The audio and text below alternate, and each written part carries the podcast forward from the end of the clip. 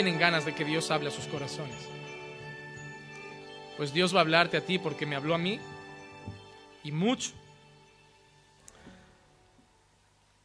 Romanos capítulo 4, versículos 9 hasta el versículo 12, y el sermón de este día se titula Un Dios sin banderas y sin fronteras. Dice así, ¿es pues esta bendición solo para los circuncisos o también para los incircuncisos? Porque decimos, a Abraham la fe le fue contada por justicia. Entonces, ¿cómo le fue contada? ¿Siendo circunciso o siendo incircunciso. No siendo circunciso, sino siendo incircunciso. Y recibió la señal de la circuncisión como sello de la justicia de la fe que tenía mientras aún era incircunciso, para que fuera padre de todos los que creen sin ser circuncidados, a fin de que la justicia también a ellos le fuera imputada. Y padre de la circuncisión, para aquellos que no solamente son de la circuncisión, sino que también siguen en los pasos de la fe que tenía nuestro padre Abraham cuando era incircunciso. Hay un inicio en estos versículos que yo creo que es necesario leer un par de versículos antes, porque el versículo 9 empieza diciendo, ¿Es pues esta bendición para los circuncisos o también para los incircuncisos? Pero para nosotros situarnos en este mensaje tenemos que ver de qué bendición está hablando Pablo. Eso es lo que dice Pablo y citando los salmos en los versículos 7 y 8. Dice, bienaventurado aquellos cuyas iniquidades han sido perdonadas y cuyos pecados han sido cubiertos. Bienaventurado el hombre cuyo el pecado el Señor no tomará en cuenta. Entonces, ¿de qué bendición está hablando Pablo? Pablo está hablando de la bendición de ser salvos, de haber sido perdonados, de lo que conocemos comúnmente como una doctrina muy conocida y muy estudiada y muy importante de haber sido justificados, de haber sido hechos justos ante Dios mediante la fe en Cristo. Y Pablo empieza a hacer una pregunta rompiendo los esquemas de muchos judíos y empieza a decir, ¿para quién es esa bendición? ¿Quién es el que es bendecido por esa gran promesa de haber sido perdonado? ¿Para quién es? Solo para los circuncidados. Es decir, y Pablo está mencionando en ese concreto momento a los judíos. ¿Por qué Pablo habla tanto de circuncisos e incircuncisos? ¿Por qué? Porque para el pueblo judío solo había dos tipos de personas, judíos y perros. Porque para un judío eso es lo que eres tú. Y yo quiero decirles una cosa. La iglesia evangélica ha cometido el gran error de creer que Dios es judío, de hablar solo en hebreo. Por ejemplo, hay personas que el nombre de Dios y de Jesús te lo traducen, pero el de Pedro no, el de Juan tampoco, el de Moisés tampoco, el de Sara tampoco. Y yo digo, ¿por qué? Porque creen que Dios es judío. Se ponen a hablar en hebreo porque creerán que Dios es judío. Ponen banderas por todas partes, usan simbología judía, se compran velas, se compran un kipá, se creen que Dios es judío. Porque no han entendido el Evangelio. Porque se creen que están todavía en el antiguo pacto, donde como los judíos creían, Dios era judío y el pueblo de Dios era judío y la nación de Dios era judía y no hay nada más que los judíos. Por eso Pablo está peleando. Y Pablo hoy pelearía con muchos evangélicos diciendo, ¿acaso sois circuncisos? ¿Acaso sois judíos? ¿Acaso Dios tiene solo un pueblo así marcado, seleccionado? ¿Una nación, un país geográfico? ¿Acaso Dios solo trata con esas personas? ¿Acaso Dios solo tiene promesas para esas personas? Porque esa era la gran pelea de la primera iglesia. Esa era la gran pelea de la iglesia en los primeros tiempos. Ese es el motivo por el cual mataron a Jesús. Porque Jesús estaba trayendo una gran bienaventuranza y era que Dios no salvaría solamente judíos, sino que también gentiles. Y hay gente que parece que le da vergüenza decir, soy gentil, no soy judío.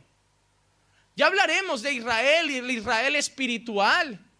Porque realmente también la Biblia nos enseñará y Pablo nos enseñará que no son todos judíos, ni son todos israelitas, simplemente porque han nacido en un lugar o están circuncidados. Hermano, Pablo se está peleando literalmente con los judíos por su testarudez y su mente cerrada. Porque eso es solo fruto del orgullo. ¿Y sabes qué hace el orgullo? El orgullo quiere que los demás se asemejen a mí, no a Dios, a mí. El orgullo de los judíos hacía lo siguiente, ¿quieres ser pueblo de Dios? Córtate el prepucio. Ah, es así. Para un judío era así de sencillo.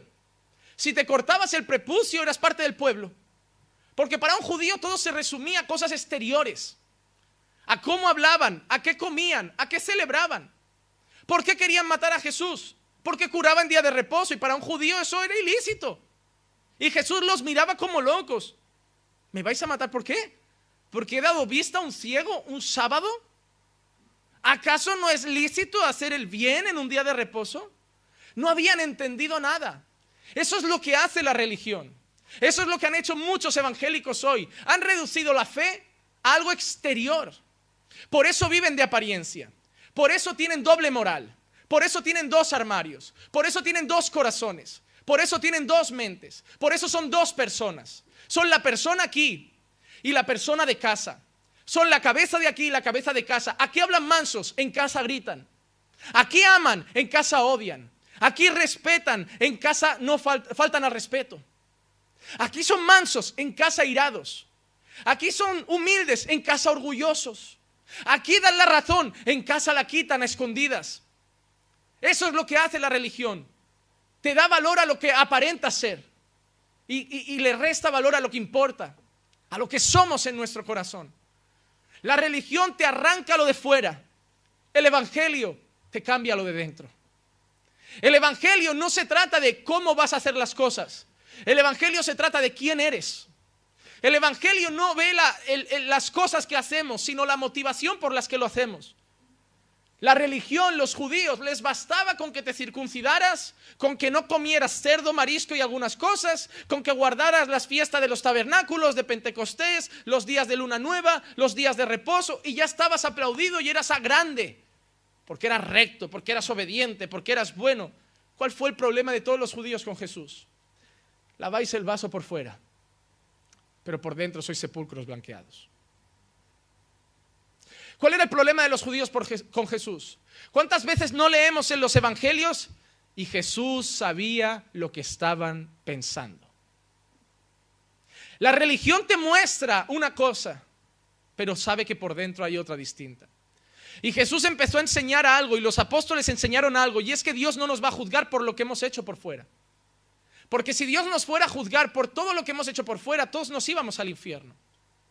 Todos. No se libraba nadie. Pero Dios nos va a juzgar por lo que Cristo ha hecho dentro de nosotros. Por esa obra que solo el Espíritu Santo ha hecho en nuestros corazones. Y eso va a traer cambios fuera, que no quiero que una cosa quite la otra. Pero vamos a hacer las cosas en el orden correcto. De nada vale cambiarnos por fuera y mantenerlo podrido dentro. El Evangelio lo que hace es restaura lo de dentro y eso automáticamente florece por fuera. De nada vale que tú podes un árbol, le eches abono a la tierra, cuides las hojas, si la raíz está podrida, ese árbol va a tender a podrirse, podrirse, podrirse, y cada año va a dar mal fruto, y al final lo vas a tener que cortar y echar al fuego, porque el problema está en la raíz. Pero si tú entras en la raíz un año y dices, voy a sanar la raíz, cambiar la raíz, restaurar la raíz, el primer año el árbol parece igual, porque no lo has tocado fuera. Le has tocado la, raíz, lo que nadie ve, el fundamento. Pero al año siguiente ves que las hojas están resistentes, las ramas son más frondosas, los frutos son más dulces. Y tú dirás, ¿por qué? Si nadie le ha echado nuevo abono, si nadie le ha cubierto por fuera, si nadie lo ha regado más, es porque tratamos lo importante, la raíz del problema. Y la raíz del problema es el corazón del hombre. La raíz del problema del ser humano es nuestro corazón. Hay gente que se cree cristiana y dice, ¿bebes alcohol? No, porque soy cristiano. ¿Fumas? No, porque soy cristiano. ¿Vas a la discoteca? No, porque soy cristiano. ¿Adulteras? No, porque soy cristiano, vale. Pero tengo problema con mi carácter, soy rencoroso, soy orgulloso, soy soberbio. Ah, muy bonito. Es decir, has cumplido las normas de tu secta religiosa, has entrado en el patrón y en el disfraz, pero simplemente estás camuflado. Eres un lobo con piel de cordero. Eso es la religión. El Evangelio no. El Evangelio a veces todavía haces cosas que no están bien por fuera. Porque no lo dejas todo de la noche a la mañana. Porque los cambios verdaderos no se hacen de un día para otro. Los cambios verdaderos son progresivos. Si no, Jesús hubiera dicho, aquel que empezó la buena obra en vosotros, al día siguiente la acabó. Pero no dice eso. Dice, el que empezó la buena obra la va perfeccionando. Pastor, hay gente, mire, pero si cambia casi nada cada año, pero cambia, ¿no? Pero cambia, ¿no? Preocúpate de aquel que parece que lo ha cambiado todo en un mes. Preocúpate de aquel que parece que en un año es otra persona. Que puede pasar, pero que en el 90% de los casos en tres años igual ya ni está en la iglesia. Porque quien se esfuerza por vestirse se olvida que primero hay que lavarse, que primero hay que tomar un baño, que primero hay que asearse lo de dentro. Porque si te vas vistiendo y no te duchas, aunque te ropas, le pongas la ropa más bonita, más elegante y más limpia, si tú no te duchas, tarde o temprano vas a estar bonito, pero vas a oler mal. Porque al final el olor sale para afuera. El Evangelio nos lava por dentro y eso se nota afuera, pero todo en su debido orden y en el tiempo del Señor. Los judíos, sin embargo, ven la vida con Dios de otra manera. Haces esto, bien. Haces esto, mal. Para un judío que era un adulterio, que te cogieran. Si te cogían, sí, a pedradas. Estaba muy fino. Pero si no te cogían, oye, tranquilos, para ellos eras un buen hombre. Jesús sube el listón. Jesús dice, miren, yo os digo otra cosa. El hombre que mire a una mujer, y si lo tradujéramos a nuestro tiempo sería más o menos, el hombre que tonté por WhatsApp con una mujer, el hombre que le ría las gracias a una mujer, el hombre que le mante emoticonos de corazoncito a una mujer, que no es suya, para codiciarla, ya adulteró con ella. La gente dice, uy, la gracia se está tan bien en la gracia. La gracia es mucho más complicada que la ley. En la ley yo simplemente tenía que ser fiel a lo que hacía. En la gracia no puedo ni mirar. No puedo ni desear. Porque la gracia, el evangelio, mira el corazón. Mira el corazón. En la ley, matar a un hermano era coger una espada y atravesarle el pecho. En la gracia dice que aquel que habla mal de su prójimo ya es un homicida. Antes, solo antes tenías que apuñalarlo. Ahora si hablas mal de tu hermano, para Dios ya eres un asesino. La gracia no es tan fácil. La gente da cuatro duros porque dice, la ley era el 10%, en la gracia. En la gracia es mucho más. Porque en Hechos de los Apóstoles, tiempo de la gracia, la Biblia dice que ellos vendían todo lo que tenían y lo daban. No el 10, sino todo. Pablo está enfrentando a los judíos y los judíos están muy enfadados. Porque para ellos Pablo los está dejando a la misma altura que los gentiles. Pablo le está diciendo a los judíos, ¿sabéis qué? El perdón de pecados ya no es para los que son circuncidados, para los que se han cortado el prepucio, para los que se han marcado la carne. El perdón de los pecados es para los que crean. Y los judíos se iraban porque decían, no, los gentiles son perros, son sucios, son inmorales, no comemos con ellos, no caminamos con ellos, no tocamos sus platos, no nos sentamos en sus mesas. ¿Cómo tú nos estás diciendo que para Dios si creen, también son sus hijos? Daba rabia para ellos. Por eso querían matar a Pablo, por eso quisieron matar a Jesús. Y por eso muchos evangélicos hoy se van a otras iglesias que son legalistas. Y que todos son normas y leyes. Se pelean por un tatuaje, se pelean por un piercing, se pelean por una mecha de color azul en el pelo, por si la mujer se depila o no se depila y tú... ¿De qué vale una hermana tener la falda en el tobillo, los sobacos peludos, barba en la cara, no tener pendiente y el pelo por el trasero si habla mal de sus hermanas? ¿De qué vale? ¿De qué vale? Claro que la Biblia dice que esas mujeres se vistan con modestia, con pudor, con decencia. No deben ser piedra de tropiezo, ir sensuales para provocar a otros hombres a desearlas. Obvio que no.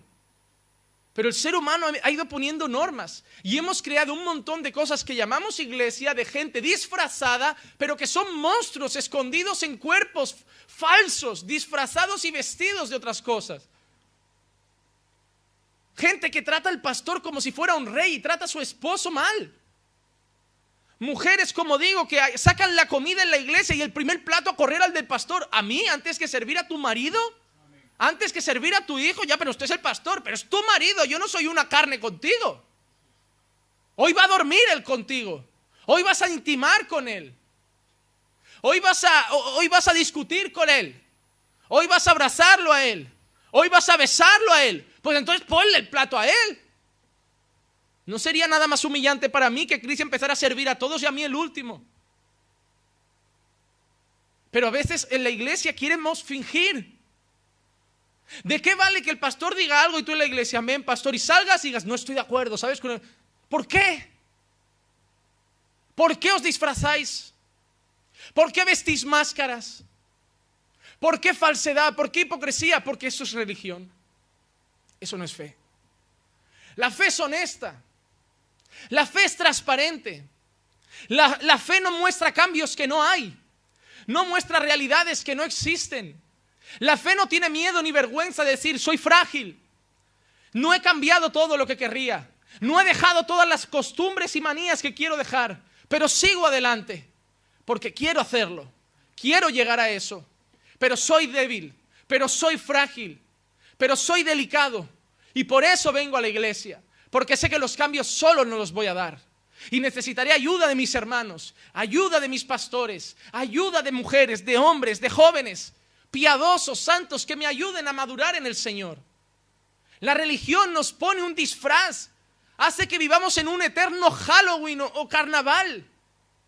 La fe nos quita el velo y nos muestra cómo somos. Hermano, ¿cómo estás? La religión te dice siempre que en victoria. La fe que dice, estoy mal, pero confío en Dios. Hermano, ves al médico. Hermano, ves a revisarte. ¿Qué dice la religión? No, todo lo puede en Cristo. A los dos días en el hoyo. ¿Y qué tenía? Un tumor. ¿Se podía curar? El médico le dijo que sí, que sí. Pero el RQR, la religión que dice, yo me curo, lloraré, yo ayunaré, no hará falta operación. El Evangelio que dice, ¿quién dio la sabiduría a los médicos? ¿Quién dio la gracia a la medicina? ¿Quién dio la capacidad al ser humano de hacer que seamos curados de muchas enfermedades que antes nos mataban? Dios da la capacidad, Dios da el conocimiento, Dios da la sabiduría. Yo no oro para no tener que operarme, yo oro para que Dios use las manos del cirujano. Si tengo gripe, hermano, yo no voy a orar y decir que Dios me la quite. Yo me voy a tomar un paracetamol y oraré luego, para que se vaya lo antes posible. La religión nos separa del mundo. La religión nos vuelve dualistas. ¿Qué significa eso, pastor? Que la religión te hace ver el mundo en dos sectores, lo santo y lo secular. ¿Cuántos pastores dicen, yo tengo trabajo ministerial y tengo un trabajo secular? Yo escucho música cristiana y música secular. Yo hago baile cristiano, pero hago, estoy en un grupo de danza secular. Yo estoy en el teatro de la iglesia y en un teatro secular. Yo soy actor cristiano y actor secular. Yo soy periodista cristiano y periodista secular. Yo soy conferencista. ¿Por qué hemos dividido el mundo? La religión hace eso. Te saca del mundo, te mete en una caja y te dice, esto es santo, eso es secular. Ahí no está Dios. Y eso es mentira porque Dios está en todas partes. ¿Cómo puede ser un creyente luz siendo un periodista, dando buenas noticias, siendo un buen ejemplo, un buen reportero, sabiendo que podemos tocar cualquier profesión prácticamente y ser luz en esas profesiones? La gente se convierte, si son hombres que quieren ser pastores, pero usted no está estudiando arquitectura, ya, pero eso es secular. ¿Secular? Y quiere ser pastor. A veces Dios te quiere en siendo arquitecto. Dios no te ha llamado a ser pastor. Dios quiere cirujanos. Dios quiere enfermeras. Dios quiere auxiliares de geriatría. Dios quiere dentistas. Dios quiere profesores universitarios. Dios quiere maestras de secundaria y maestras de primaria y maestras de escuela infantil. Dios quiere policías. Dios quiere militares. Dios quiere panaderos, carniceros, pescaderos, comerciales, albañiles, pintores, creyentes. Dejad de separar el mundo porque eso lo ha hecho la religión. Te enseña una blusa y te dice, ¿es cristiana o es mundana? Te enseña un CD y te dice, ¿es cristiano o es mundano? ¿Por qué dividimos un mundo que Dios no ha dividido nunca? ¿Acaso Dios ha hecho una frontera? No. Pastor, ¿podemos ir de cabeza a todo? No, todo lo puedes. Pero no todo te conviene. Pero no todo te edifica. Pero no se trata de por qué es secular o, o es mundano. Es que hay canciones que cantan en las iglesias que son más mundanas que otras cosas que se escuchan fuera. A mí la gente te hace preguntas muy globales. Pastor, ¿usted escucharía música mundana? Yo analizo cada canción, cada compositor, cada letra, y entonces te respondo. ¿Qué canción? No, en general. En general no. Si me dices a Mozart, no sé. A mí no me hace mucho daño Mozart en los oídos. Beethoven. Johann Sebastian Bach. Yo en el trabajo estoy en la oficina y no me puedo poner alabanzas, pero me pongo música clásica porque no me gusta el silencio. Y no me está perturbando y no me peta la cabeza y no me siento un sucio pecador. Claro que no me voy a poner a Daddy Yankee, a, Maluma y porquerías que son pornografía eh, cantada. Yo sé discernir. Pastor, la Navidad es pagana, sí, y el cine, y vas. Y las monedas que usas para pagar los billetes tienen simbología, y las usas, ¿verdad? Y te gusta cuando llegan a principios de mes. Y la ropa que tienes es pagana porque no la ha hecho un, creyente. Y porque la mayoría de ropa que vestís, ya sea de Primark de Zara o de Berska, está hecha en base a explotación de niños. Y la usáis. Pero la religión os hace eso. Os mete cuatro tonterías en la cabeza y os separa del mundo. Y Jesús dice, meteos en el mundo de cabeza. Recordando que no sois del mundo, pero tenéis que ser luz en el mundo. Donde estéis, brillad. Donde estéis, sed un ejemplo. Donde estéis, hay sitios que claro que no voy a pisar. Yo no pinto nada en una discoteca. No me van a escuchar. No se me va a escuchar al predicar. No voy a pegarle una torta al disjockey y arrancarle el micro y decir, he venido aquí a predicar las buenas nuevas. Me va a decir, vete a tu casa, nen. No pinto nada ahí. Pero puedo pisar una biblioteca. Puedo ir al cine eligiendo a dedo las películas que me conviene ver y me edifican, porque no estoy en mi casa, no voy a pasar escenas. Puedo ir a la playa, yo sé cuándo me conviene ir, qué playa ir, a qué hora ir. El mundo fue hecho para nuestro gozo, deleite. Y la religión nos quiere meter en una caja. ¿Qué hace la religión? Discotecas para cristianos, las cristotecas. Y te digo, ¿qué tiene de santo eso, hermano? Los niños quieren bailar. ¿Qué hace la religión? Un grupo de baile en la iglesia. Los niños quieren hacer teatro. ¿Qué hace la religión? Un grupo de teatro en la iglesia. Te lo meten todo dentro, dentro, dentro. Y la iglesia tiene que empezar a, formar una ciudad. Una escuela de música, una escuela de teatro, una escuela de pintura, una escuela de todo. Pero así, nuestro gueto, ¿vale? ¿Por qué yo no puedo ir a una escuela de arte? Dejad de mirar la vida con ojos de religiosidad porque no vais a disfrutar, porque vais a empezar a ver a todos como si fueran malos, pecadores y sucios. Vais a ver a todo como te estás ensuciando, te estás manchando. ¿Qué haces ahí? ¿Qué haces comiendo con ese? ¿Qué haces andando con esa? No sé, Jesús andó con una prostituta, con leprosos, con enfermos, con pecadores, y también lo criticaron. El problema no es con quién estoy, el problema es quién soy. Yo puedo estar con una prostituta, sabiendo a lo que voy y que voy con una misión. Yo puedo estar sentado con un musulmán en una mesa y sabiendo por qué estoy ahí, quién soy y a lo que voy. Cuando tú entiendes que tu vida es una misión, tú puedes estar en todas partes, pero tus actitudes van a ser diferentes. Hay gente que incluso cuando hacemos actividades en la iglesia parecen mundanos aquí dentro. Pero creemos que por estar dentro ya es todo mejor. No se respeta la casa de Dios como hemos dicho. A la hora de cantar al manjaleo, la gente, los vecinos se enfadan, los vecinos protestan. ¿Cómo puede ser que un vecino denuncie a una iglesia por bulla? ¿Y qué hace la iglesia? Te lo aviso. Vamos a orar, porque eso es del diablo. Del diablo no, hijo mío, viven encima y tienen que estar escuchando cosas que no le gustan. Eso no es del diablo, se llama ser cívicos. Porque cuando tú vayas a tu casa y el de encima esté en obras, también te vas a quejar. Pues para el vecino de arriba nuestras canciones son obras. Y no es el diablo. Es que ese hombre quiere descansar, tener silencio. Pero el mundo es así. La iglesia nos ha hecho que el mundo sea nuestro enemigo. La iglesia ve el mundo como si nosotros fuéramos una cosa y el mundo nos odiara. Y por eso el mundo ya no acepta el Evangelio. Porque los miramos como con odio, con rabia, como si fueran enemigos nuestros.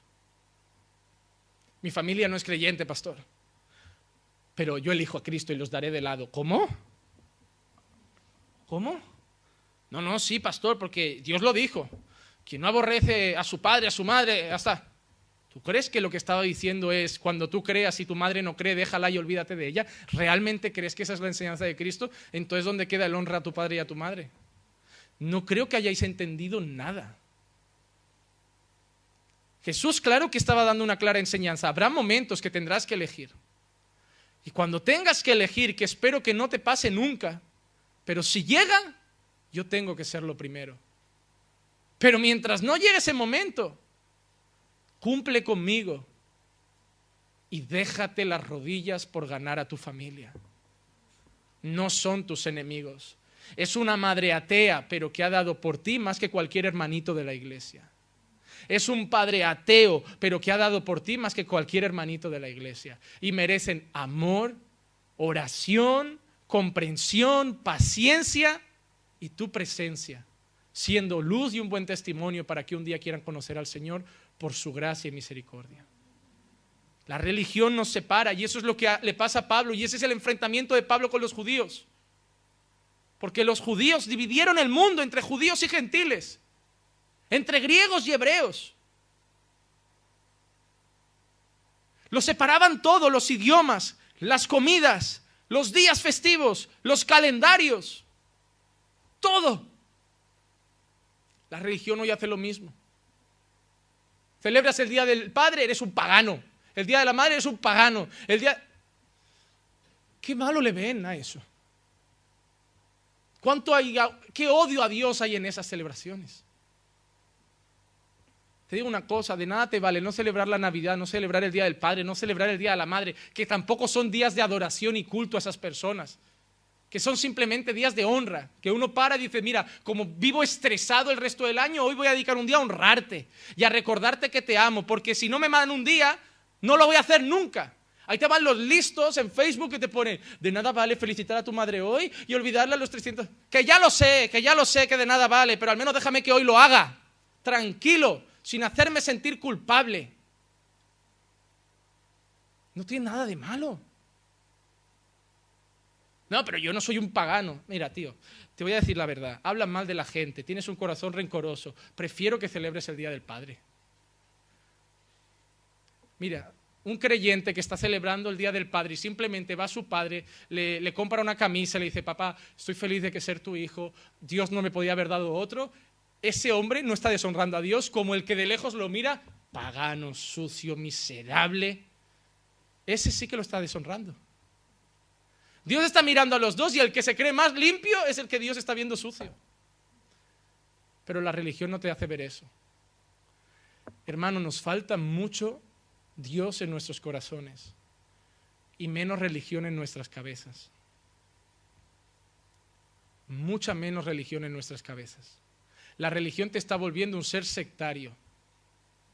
Te juntas con los tuyos, con tu grupo, con tu sector, con tu... Ah, eso es lo que... Y ojo, eh, que de la religión a la secta hay un paso. Hay un paso. Pablo está peleando con los judíos y le está diciendo, mirad, Abraham no fue perdonado ni justificado por la fe porque Abraham creyó a Dios y 13 años después se circuncidó. Es decir, Abraham cuando empezó a caminar con Dios y Dios lo llamó, no era circuncidado. Lo otro fue simplemente una marca que Dios dijo como decir, mira, esa es la marca de un pacto, de una alianza. Pero Abraham había sido perdonado mucho antes que ser marcado. Hermanos, yo quiero que mm, vayamos alrededor de algunos textos durante unos 10, 15 minutos y que podamos ver cómo constantemente el Evangelio abre puertas al mundo. Y que mientras la religión nos quiera meter en una caja, no vais a ganar ni una alma. Porque a los creyentes no les hace falta el Evangelio. ¿Con quién quedan los jóvenes? Con los jóvenes de la iglesia. ¿Y a quién van a ganar? ¿Con quién quedan las damas? Con las mujeres de la iglesia. ¿Y los hombres? Con los hombres de la iglesia. ¿Y cómo vamos a ganar almas? Si los que quedan siempre con nosotros son gente que ya tienen el Evangelio. Dios nos ha dado una comisión constantemente. Esto tiene que llegar a más personas. No soy un Dios de un gueto. No soy un Dios con una bandera, con una estrellita azul y una bandera blanca y azul. No soy un Dios de un pueblo que habla un idioma. Soy el Dios de aquellos que crean. Hombres, mujeres, esclavos o libres nacidos en Arabia Saudí, en el Amazonas, en la China más profunda, en Alemania o en, eh, en Perú. Soy el Dios de todos los que crean. Si se convierte un hebreo que me llame Yeshua, si se convierte un español que me llame Jesús, si se convierte un inglés que me llame Jesus, y si se convierte un chino que me llame a su manera. Porque yo no me limito a un idioma, me limito a que yo sea el centro. Ustedes creen que cuando la Biblia dice, porque toda rodilla se doblará y toda lengua confesará que je, ¿qué te crees? Que el chino va a llegar al cielo diciendo, Yeshua es el Señor. El chino no hablará en el cielo. ¿Quién te ha dicho que se hablará hebreo? La religión nos está matando. La religión es lo que hace que seáis falsos. La religión es lo que hace que muchos seamos hipócritas. La religión es lo que hace que mucha gente no quiera ir a la iglesia porque saben que somos fuera una cosa que no somos dentro. Pero cuando la gente sepa que somos débiles fuera, diga, pero tú qué haces en la iglesia? Es que no soy perfecto. Por eso te estoy invitando a venir, porque no es lugar de perfectos. Es lugar de débiles. Pero voy allí porque allí es donde está una esperanza y un futuro. La religión hace que los pastores se pongan la armadura de el Superman. El que no, el que ora 24 horas, lee la Biblia 24 horas, trata a su mujer perfecta, a su hijo perfecto, y luego ves las familias pastorales, la realidad en sus casas que están completamente rotas. Hijos que miran al pastor predicar y dicen, en casa no me dedicas ni un minuto. Esposas que miran al pastor ser adulado por mujeres y decir, es un gran hombre de Dios, y la esposa mirar si lo conocierais de verdad. Que en casa solo ve la tele, que en casa solo lee revistas, que en casa solo está paseando, que en casa no coge una Biblia, que en casa no dobla las rodillas. Pastor, los hijos de pastores se desvían porque Satanás se ceba mucho con ellos. No, porque ven la realidad de sus padres y dejan de creer en la iglesia. Y dejan de creer en Dios porque ven que tienen padres que son grandes hombres en un altar, pero son insignificantes como maridos, insignificantes como padres. Pero cuando uno es débil en el altar, débil en la silla, débil en casa, le empieza a decir a la gente, la iglesia no es lugar de perfectos, es lugar de débiles, de necesitados. Como Marcos explicaba hoy, la iglesia es un lugar de pobres de espíritu. No es el lugar de la gente decir, yo soy rico. No es el lugar de la gente decir, soy un miserable. La iglesia no es un lugar donde la gente se preocupa que el pastor se entere de un pecado. Es un lugar donde se confiesa y se habla abiertamente para que me ayuden a luchar contra él. La religión hace que me duela que el pecado se descubra, pero no el pecado en sí. El Evangelio me hace sentir mal con el pecado y lo confieso para sentirme libre. En Hechos capítulo 10, versículos 34 al 43 dice así. Esta historia es maravillosa. Entonces Pedro abriendo la boca dijo, ciertamente ahora entiendo que Dios no hace acepción de personas, sino que en toda nación el que le teme y hace lo justo le es acepto, en toda nación, en toda nación el mensaje que Él envió a los hijos de Israel, predicando paz por medio de Jesucristo, que Él es el Señor de todos. Vosotros mismos sabéis lo que ocurrió en toda Judea, comenzando desde Galilea después del bautismo que Juan predicó. Vosotros sabéis que Dios ungió a Jesús de Nazaret con el Espíritu Santo y con poder, el cual anduvo haciendo bien y sanando a todos los oprimidos por el diablo, no a los judíos, a todos los que estaban oprimidos por el diablo. Hay mendigos en la calle oprimidos. Y hay políticos oprimidos. ¿Saben por qué Latinoamérica se ha llenado? Porque el mensaje de Dios tiene un milagro para ti. Dios tiene un plan maravilloso para ti. Es el mensaje perfecto para una nación pobre. Para una nación sin recursos. Para una nación donde para unos cuantos ricos la gran mayoría no llegan. Es el mensaje para los necesitados pero no sirve para los millonarios, pero no sirve para los ricos, pero no sirve para los políticos, porque lo tienen todo.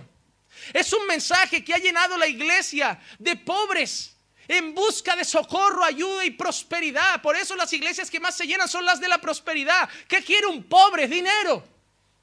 ¿Qué quiere alguien que está en paro? Trabajo. ¿Qué quiere la soltera? Un marido. Campaña para que eh, se acabe el espíritu de soltería. Ahí van todas.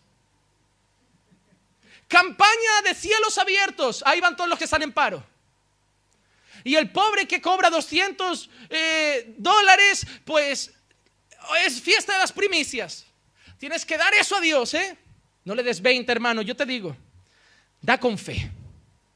Da los 200.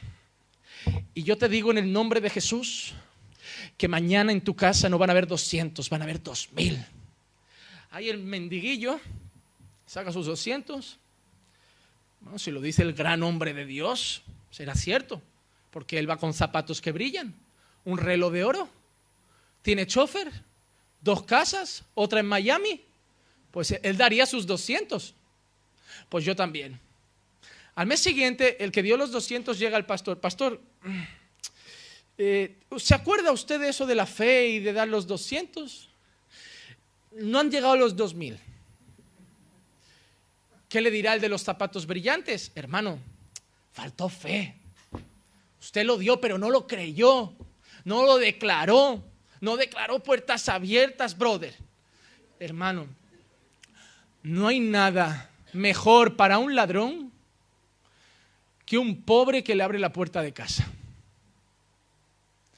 Los pastores de la prosperidad son los atracadores más felices. No tienen que usar malla en la cara. No se juegan a acabar en la cárcel. No tienen que llevar armas. Con un poco de labia siempre hay cuatro tontos que los atracan voluntariamente. No hay ni que robar. Ellos te lo dan.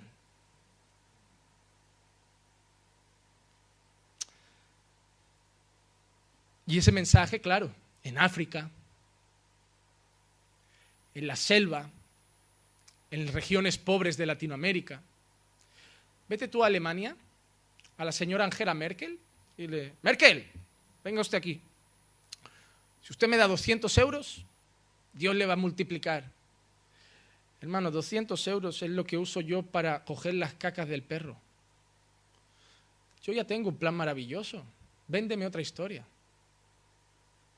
Véndeme otra historia. ¿Por qué te crees que Jesús dice es más fácil meter a un camello por el ojo de una aguja que que un rico entre en el reino de los cielos? Porque un rico normalmente en qué tiene su corazón? En su esfuerzo y en sus riquezas. El pobre, ¿de qué depende? De todo menos de él, porque ya ha visto que él es un fracaso. Entonces pones toda su confianza en Dios. Pero hermanos, hay que tener ojo, ¿eh? Hay que tener ojo que hay mucho listo suelto. Mire lo que sigue diciendo. Nosotros somos testigos de que todas las cosas que hizo en la tierra de los judíos y en Jerusalén, y también le dieron muerte colgándole en una cruz. A este Dios le resucitó al tercer día e hizo que se manifestara no a todo el pueblo, sino a los testigos que fueron escogidos de antemano por Dios. Es decir, a nosotros que caminamos, que comimos y bebimos con él después que resucitó de los muertos. Y nos mandó predicar al pueblo y testificar con toda solemnidad que este Jesús es el Dios que ha de designado como juez de los vivos y de los muertos. De este dan testimonio todos los profetas y de que por su nombre todo el que cree en él, los judíos que creen, todos, todo aquel que cree en él, por mucho que muchas mujeres digan, yo soy pastora porque Dios no hace acepción de personas. Ese texto está hablando de salvación, no está hablando de orden. No está hablando de, funciones en la iglesia. No está hablando de, ¿qué pasa? ¿Que ahora la mujer es cabeza del hogar porque Dios no hace excepción de personas? ¿Qué pasa? ¿Que el hijo ahora puede mandar y el padre puede honrar al hijo porque Dios no hace acepción de personas? No, el orden sigue siendo el mismo. Dios, marido, mujer e hijos. Pero para salvar, Dios le da igual un chino, un coreano, un africano, un, sudamericano, un europeo, un norteamericano, un, canadiense, lo que sea. Hasta un esquimal. Si cree, se salva. Dios no tiene banderas. Y yo quiero decir dos textos rápidos porque quiero concluir con una cosa que yo creo que afecta mucho a la iglesia. Quiero seguir con este texto, quiero ir del 44 al 48. Hemos visto antes que para el judío la marca de que alguien era parte del pueblo de Dios, ¿cuál era? La circuncisión. Tú te circuncidabas, eras hijo de Dios. Pero en el nuevo pacto, la circuncisión ya no era necesaria. Había una marca mayor que ser circuncidado. Recibir el Espíritu Santo.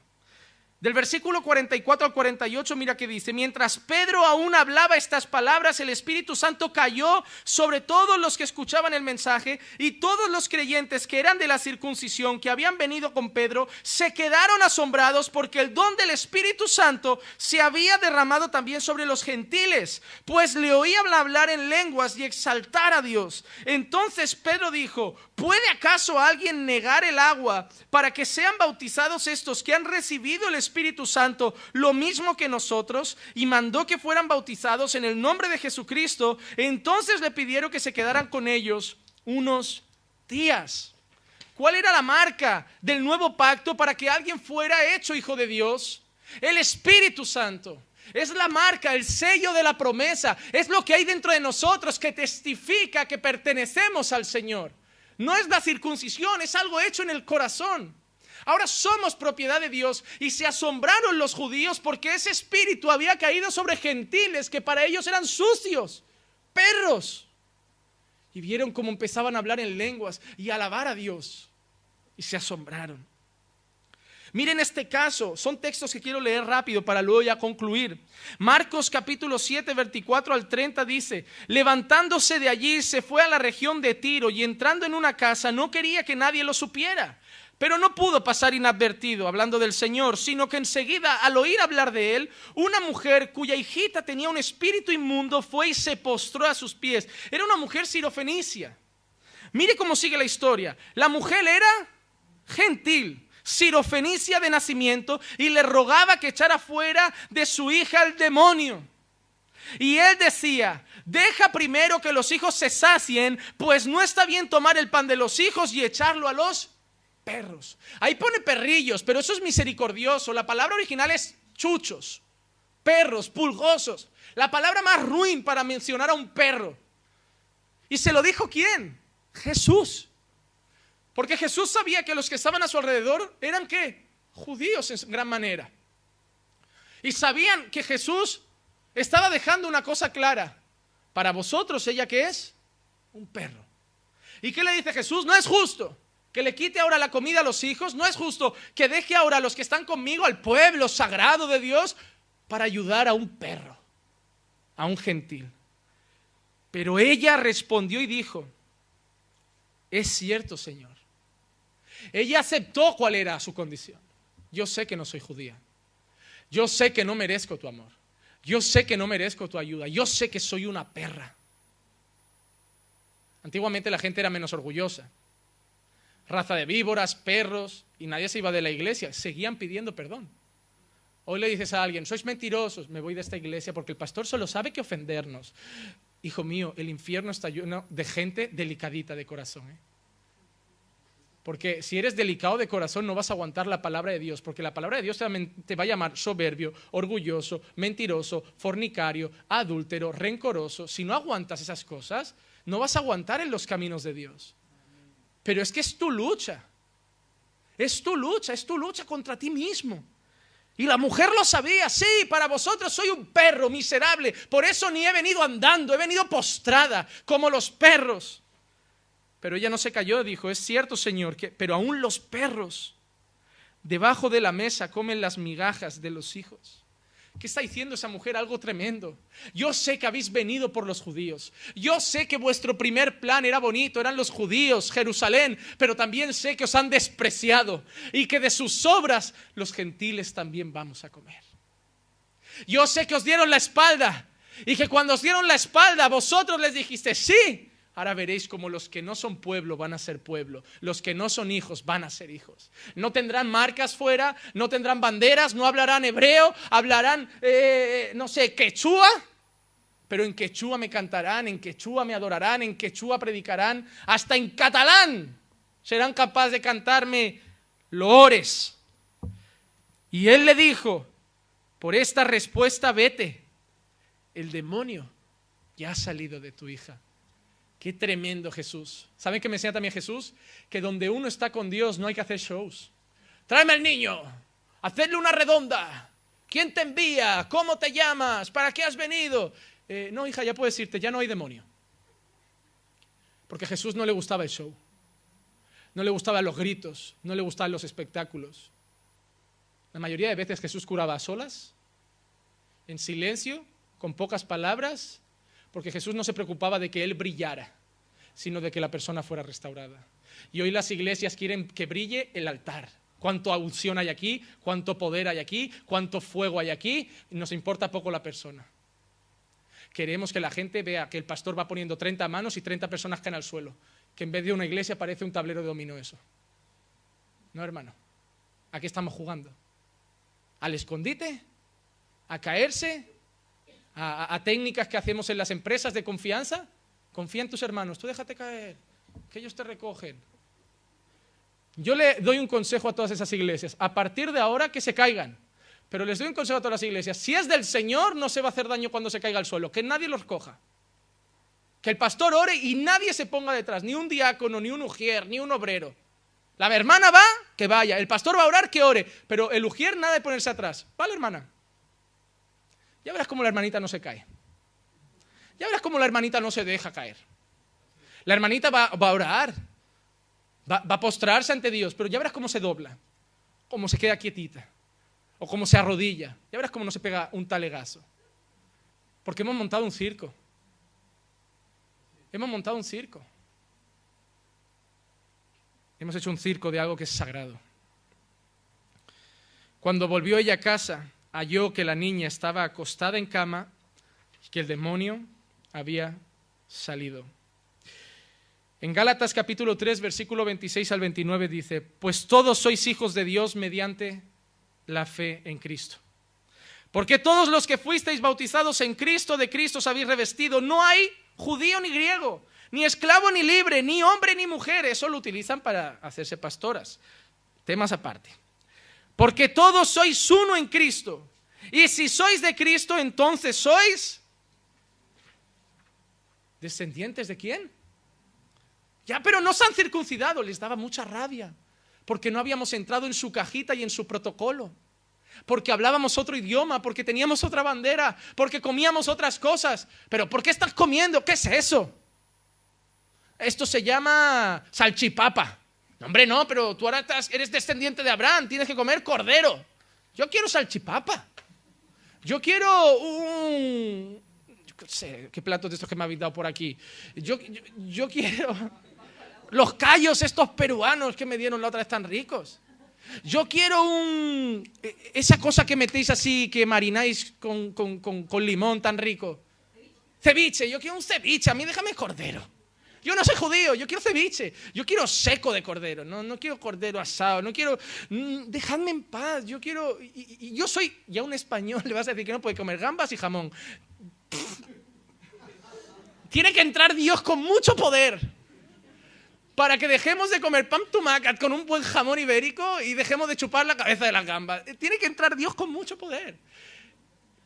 Hermano, que nadie juzgue ni en comida, ni en bebida, ni en días de fiesta. El Evangelio es mucho más que eso. La santidad no se trata en qué comes o no comes. Lo que hace daño al hombre no es lo que entra, sino lo que sale. El cerdo no es bueno para la salud. Si te comes un cerdo a la semana, no. Pero unos morritos fritos, un sábado por la tarde, con una Coca-Colita en la terraza de un bar, esto no hace daño a nadie. Las gambas no son malas para la salud, una buena mariscada una vez al mes. Ojalá me la pudiera pagar. Gracias a Dios que llegaron los chinos con el wok. Y los pobres no podemos comer mariscadas. Todo es bueno, hermano. Todo es bueno. Cómete un cordero cada día y ya verás que tampoco es bueno. Cómete una vaca cada día y ya verás cómo tampoco es bueno. Hermano, no dejes que la religión comande tu vida. No seas como los judíos que separaron el mundo en, mil cosas. Entre lo que se puede y lo que no se puede. Ah, ¿Podemos mentir? Obvio que no. Pero no porque no puedas, claro que puedes. Si yo quiero contarte una mentira, te la puedo contar. Mira, ayer eh, cociné tres paellas en casa y me llevé a Cristi a Francia y volví. Yo te puedo contar una mentira, obvio que puedo. Me conviene, me edifica, lo quiero. No. Pero puedes. No se trata de lo que no puedes. Pastor, un creyente puede beber, sí. Pastor, un creyente puede fumar, sí. Pastor, un creyente puede ir a discoteca, sí. Pastor, un creyente puede snifar coca, por supuesto que puede. Es simplemente doblarse en la tapa de un bar, prepararse una buena raya y esnifársela. ¡Puede! Puede hacer lo que quiera. Un creyente puede engañar a su esposa. Un creyente puede tener 40 novias. Puede besar uno hoy, mañana otro y al mañana los dos a la vez. Puede hacerlo todo. Pero el creyente, no la religión, el creyente mira a Dios. Ahora vamos a ver qué quiero y qué, y qué quieres tú. Y, lo, más, lo más tierno es esto, que Dios te va a mirar te va a decir, ¿sabes qué? Aunque un día te equivoques, tampoco te voy a mandar al infierno. No, la religión que hace con eso, tengo vía libre. El evangelio que hace, no, pues yo quiero decirte algo, no te estoy obedeciendo porque me voy a ir al infierno. Te estoy obedeciendo porque te amo. Y si no miento, no es porque tengo miedo de que si miento, todo mentiroso tiene su parte en el lago de fuego. No miento porque sé que tú eres un Dios veraz, un Dios que ama la verdad y un Dios honesto. Y sé que la mentira no me hace bien porque tu palabra me ha enseñado que si miento, mañana no me creerán cuando diga la verdad. Y entonces quiero ser honesto. Pero no porque la religión me lo pide, sino porque he entendido. La religión te dice lo que tienes que hacer, el Evangelio te hace entender las cosas. La religión te dice, no puedes adulterar. El Evangelio te hace entender que el adulterio va a destruir tu casa. ¿Qué te dice la religión? El adulterio es la puerta abierta para que una persona se pueda separar y divorciar con, con libertad. O, el Evangelio te, te hace entender que, que no es que te puedas divorciar, sino que el adulterio es el golpe más duro que puede recibir una pareja se rompe la confianza, se rompe la credibilidad, se rompe el cariño, se rompe la intimidad. Y no es una herida como aquel que, que dijo, ah, odio a tu madre eh, y odiar a la suegra, que la semana que viene lo has perdonado. No, es algo que el año que viene igual la herida sigue. Y que aunque te diga que te perdona, va, a estar dolido o dolida. Eh, el Evangelio te hace entender quién es Dios y lo que quiere para ti. La religión te hace ver los mandamientos como normas. El Evangelio te hace ver los mandamientos como ayudas. La religión te dice, no comas esto. El Evangelio te hace entender que la comida es para tu bien. Y que si no tienes que comer mucho de esto, mucho de aquello, no es porque haya un alimento prohibido, es porque hay cosas que no te hacen bien para la salud. Que comerte un kebab hoy no te va a pasar nada, pero que si te comes un kebab de lunes a domingo te vas a poner enfermo aunque no lleve cerdo. Que beberte una Coca-Colita hoy no pasa nada, pero tomar Coca-Cola un litro cada día vas a acabar mal con tu salud. El Evangelio no te dice, bébete, la religión no te dice, bébete dos litros de agua al día, pero sabemos que es bueno. La religión te pone normas, el Evangelio te hace vivir una vida con conocimiento de por qué hacer las cosas. Y, por último, no quiero leer el último versículo que quería leer, solo quiero concluir con una cosa. Hoy hemos entendido que Dios no hace diferencias entre naciones. Que Dios, si alguien cree, lo va a recibir. Y te digo una cosa, y va a aceptar muchas cosas de su cultura. Hoy está de moda esto de cultura del reino. Me suena a discoteca. ¿A qué discoteca vamos mañana? Cultura del reino. ¿Qué, qué yo que ya? DJ Cash. Tonterías. Hermano, el problema, Dios no quiere cambiar toda tu cultura. Pastor, es que yo en mi cultura tocamos los bongos, no la guitarra. Toca bongos, toca bongos. Pastor, es que en mi cultura no se come a las tres como en España, se come a la una, come a la una. Hay cosas de nuestra cultura que no convienen. Halloween no es ni nuestro. Se lo hemos quitado a algunos, pero no es nuestro. El Papá Noel no es nuestro. Estamos queriendo copiar a los americanos como si fueran los reyes del mundo, pero nos están demostrando que no están muy finos para poner a un rubio como aquel de presidente. Tema aparte. Miren, Donald Trump está engañando a muchos cristianos con solo decir, Cristo cambió el mundo, amo a este presidente. Así es el diablo, te dice cuatro frases que encajan con tus valores y ya es el rey. Uy, estáis muy equivocados si creéis que ese hombre es el presidente que conviene y que Dios quiere para la nación, porque estáis muy equivocados. Pero hermano, te digo una cosa, Dios nos ha enseñado a lo largo de la historia que Él salva a todos. Pero nosotros sí hacemos acepción de personas y con eso quiero concluir. Dios nos ha enseñado, no soy Dios de judíos solamente, soy Dios de todo aquel que cree. Y la iglesia sí que ha levantado fronteras. La iglesia sí ha levantado banderas. ¿Qué dice? No, levantemos la bandera de Cristo. Edifiquemos el reino de los... Está muy bien, pero nos hemos montado nuestra ciudad santa. Hermano, vamos a una nueva Jerusalén, vamos a una ciudad santa, pero de momento estamos en la tierra. No edifiquemos aquí algo que Dios no nos ha pedido. No seamos como los de la torre de Babel, que queramos llegar al cielo antes de tiempo. Estamos en el mundo, no somos de este mundo, pero estamos aquí. Y el mundo muchas veces ni nos quiere escuchar porque nos ve como bichos raros. No porque vivamos en santidad sino porque vivimos llenos de normas. Porque la santidad atrae, la santidad es atractiva. La santidad trae paz, trae gozo, trae felicidad y todo el mundo quiere eso. Las normas no, las normas traen disfraces. En la propia iglesia tenéis banderas. A la hora de Santa Cena, hoy a lo mejor no porque lo voy a decir, pero los peruanos comen con los peruanos los ecuatorianos con los ecuatorianos y algunos por lo que sea se ha juntado porque está más solo que la una, pero los nuevos comen con los nuevos, los antiguos con los antiguos y el pastor come solo o con los cuatro que se quieran poner alrededor, pero va así la historia. ¿Con quién nos juntamos? Con otra iglesia. ¿A qué evento vamos? Al que haga otra iglesia. Vamos a jugar a fútbol. ¿A quién invitamos? A los de otra iglesia. Eh, vamos a pescar, ¿a quién llamamos? A los de otra iglesia. ¿No puedes pescar con un ateo? ¿No puedes jugar a fútbol con un ateo? Yo quiero terminar con una cosa. ¿Sabes quién tiene miedo de llamar a un ateo para jugar a fútbol? El que cree que si tiene al lado un ateo se va a volver como él.